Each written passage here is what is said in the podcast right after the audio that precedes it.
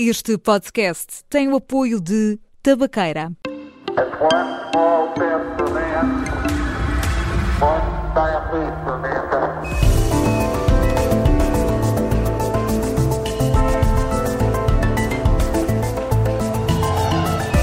Three, two, zero. All engine running.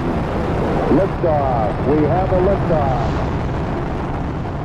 Haverá um momento em que possamos dizer a ciência nasceu, aquele momento em que tudo começou? Carlos Fiolhais, professor universitário, um dos maiores divulgadores científicos e autor do livro História da Ciência em Portugal. Terá resposta para esta pergunta? Professor, qual terá sido a primeira dúvida científica? Começa logo com uma pergunta difícil. Não sei quando é que começou, quando é que foi o Big Bang da ciência, mas de certo, desde que o homem existe sobre a Terra, que, que ele se interroga. Interroga-se sobre quem é, que mundo é este em que vive, que história tem, que destino terá. Tudo isto são questões muito humanas, questões fundamentais. Talvez esta pergunta, quem somos nós, que os gregos já colocavam, não é? Eh, é ainda a grande pergunta que transportamos hoje.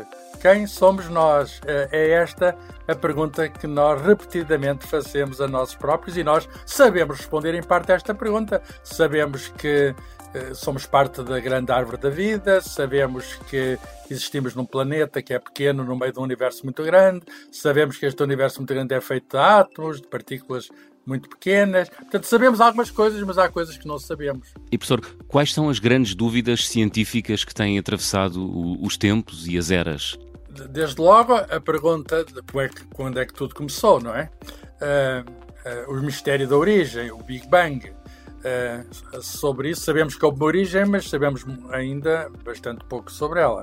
Nós temos de confessar a nossa ignorância sobre o início.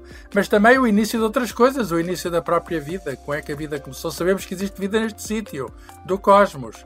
Andamos à procura de vida noutros sítios, mas aqui como é que começou? Não sabemos. Se encontrássemos vida no outro lado, talvez eh, houvesse, digamos, mais dados para podermos eh, eh, traçar aqui as nossas origens.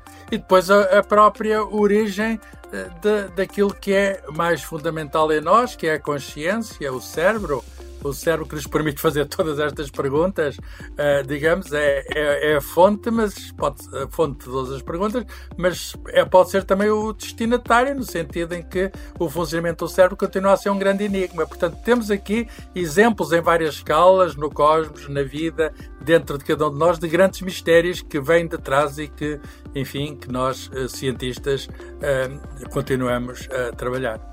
Professor Carlos Filhais, na história da humanidade, Quais são os grandes momentos de construção da ciência? Bem, a racionalidade começou nos gregos, quando eles começaram a ver que havia explicações para o mundo natural, quer dizer, não, não era tudo uma arbitrariedade dos deuses. Uh, as coisas aconteciam não porque os deuses do Olimpo davam a brincar uns com os outros, mas aconteciam uh, algumas coisas, por exemplo, movimentos planetas, uh, de um modo regular, previsível até começou-se até a perceber o que era um eclipse. Um astro, por exemplo, a Lua tapava outro, o Sol.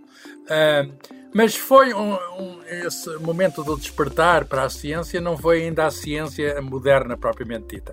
A ciência moderna propriamente dita nasce cerca do século XVI para XVII, com a chamada Revolução Científica. Associamos a grandes nomes como os físicos Galileu e Newton, e é nessa altura que nós passamos a dispor de um instrumento extraordinário que é o método científico. O método científico significa hum, a observação cuidadosa, a experimentação, que é a observação controlada, e uh, o raciocínio de base matemática, uh, e tudo isto permite-nos construir teorias, provar ou não provar hipóteses, isto faz através de discussão, através de espírito crítico, e é este o modo que ainda hoje funciona a ciência. Portanto, é, esta é uma é uma ferramenta extraordinária. É com esta ferramenta que desde há quatro séculos nós interrogamos o mundo do qual nós fazemos parte e temos tido um sucesso extraordinário. Quer dizer, a civilização, a humanidade é o que é graças a este exercício repetido e continuado da ciência.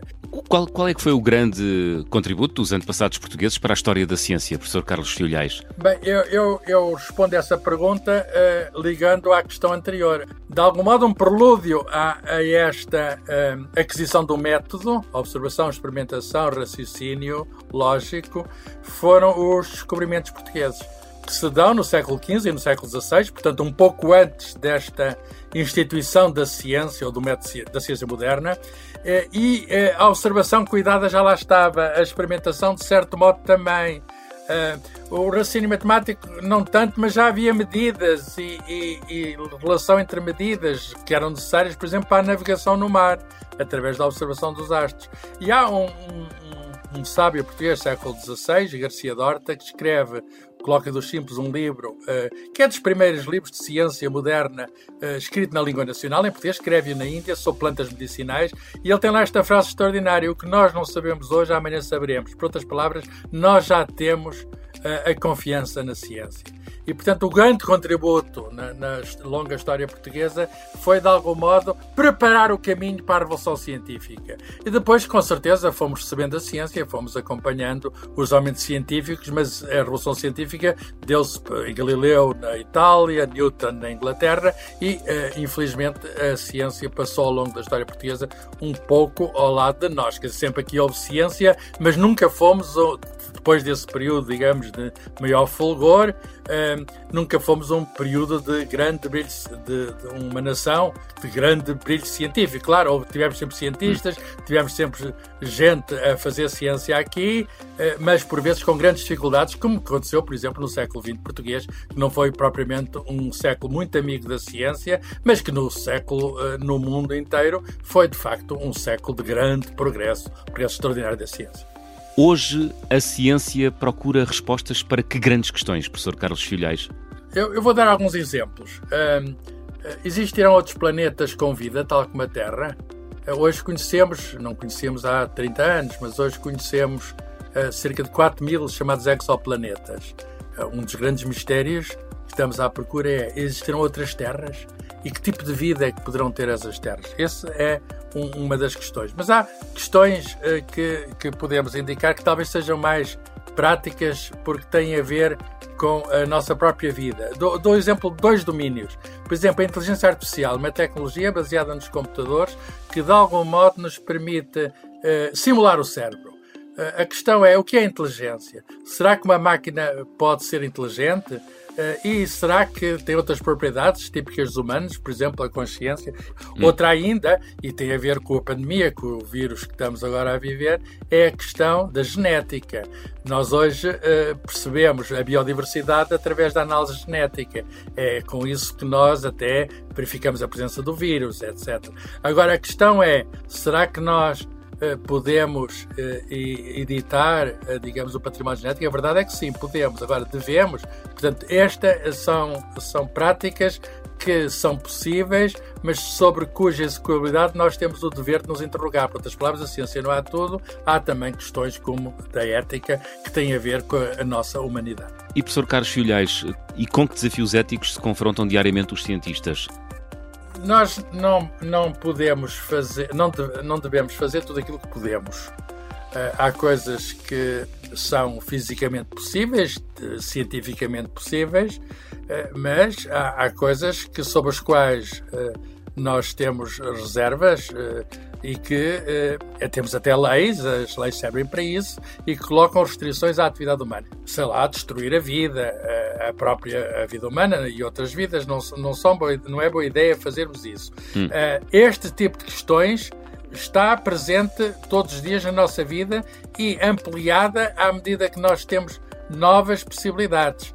Quer dizer, falei da questão genética. Nós hoje podemos modificar a vida, podemos criar até uh, seres que não estavam no nosso património natural, seres, portanto, artificiais. A questão é, isso terá interferências até no nosso habitat. Uh, poderemos fazer isso? Deveremos fazer isso? Há coisas que se lhe devemos fazer. Por exemplo, uma pessoa que nasce com defeito genético, ou que se prevê que nasça com defeito genético. É natural que um pai ou a mãe queiram, digamos, que aquela criança não esteja com aquela fatalidade em cima. Mas, por exemplo, ter crianças com olhos azuis em vez de olhos ou verdes em vez de olhos castanhos.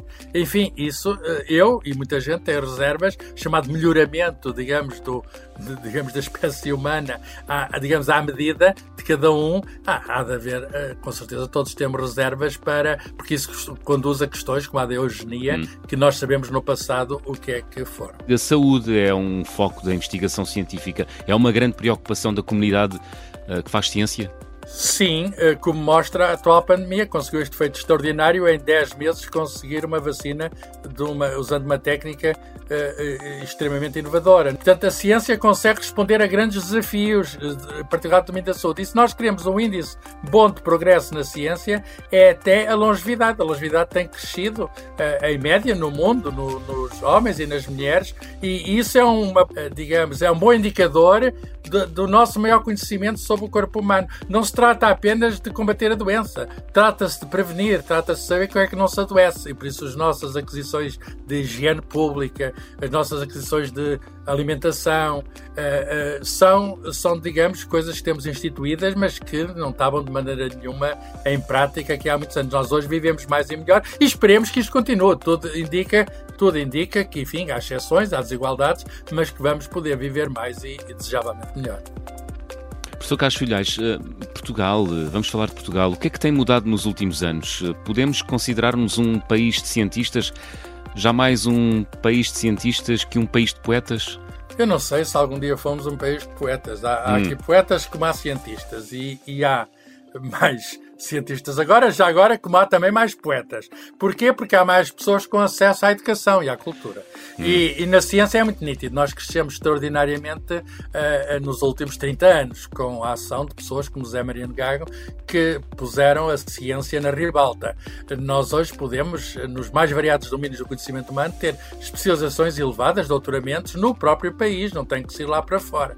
E, portanto, nós uh, progredimos muito desse ponto de vista. Agora, falta-nos ainda ainda muita coisa. Por exemplo, uma coisa que nos falta, por exemplo, emprego científico. Nós não estamos, os, os nossos jovens não têm as possibilidades que podiam e deviam ter. Para isso, o que é que é preciso? Investir mais na ciência. A média europeia é 2,1% e nós estamos a investir 1,4%. Estamos muito abaixo da média europeia. Portanto, a ciência aqui ainda tem muito futuro pela frente.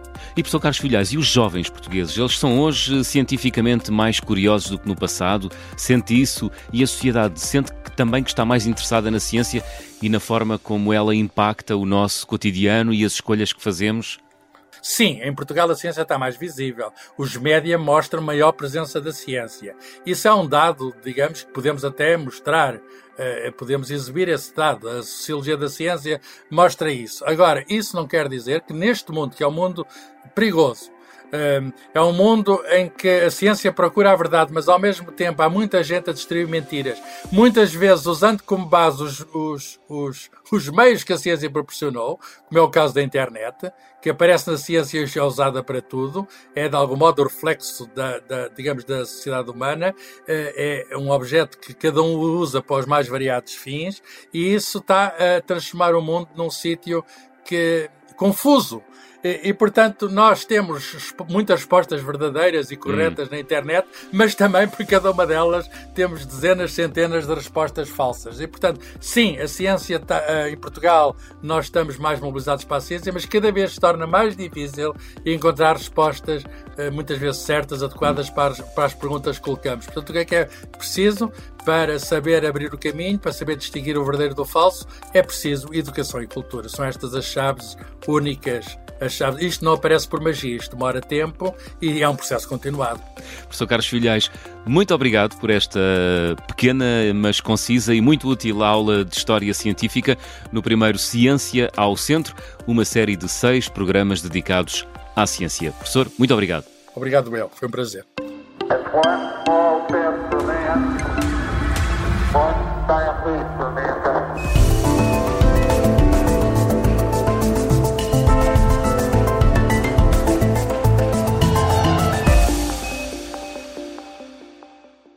Este podcast tem o apoio de Tabaqueira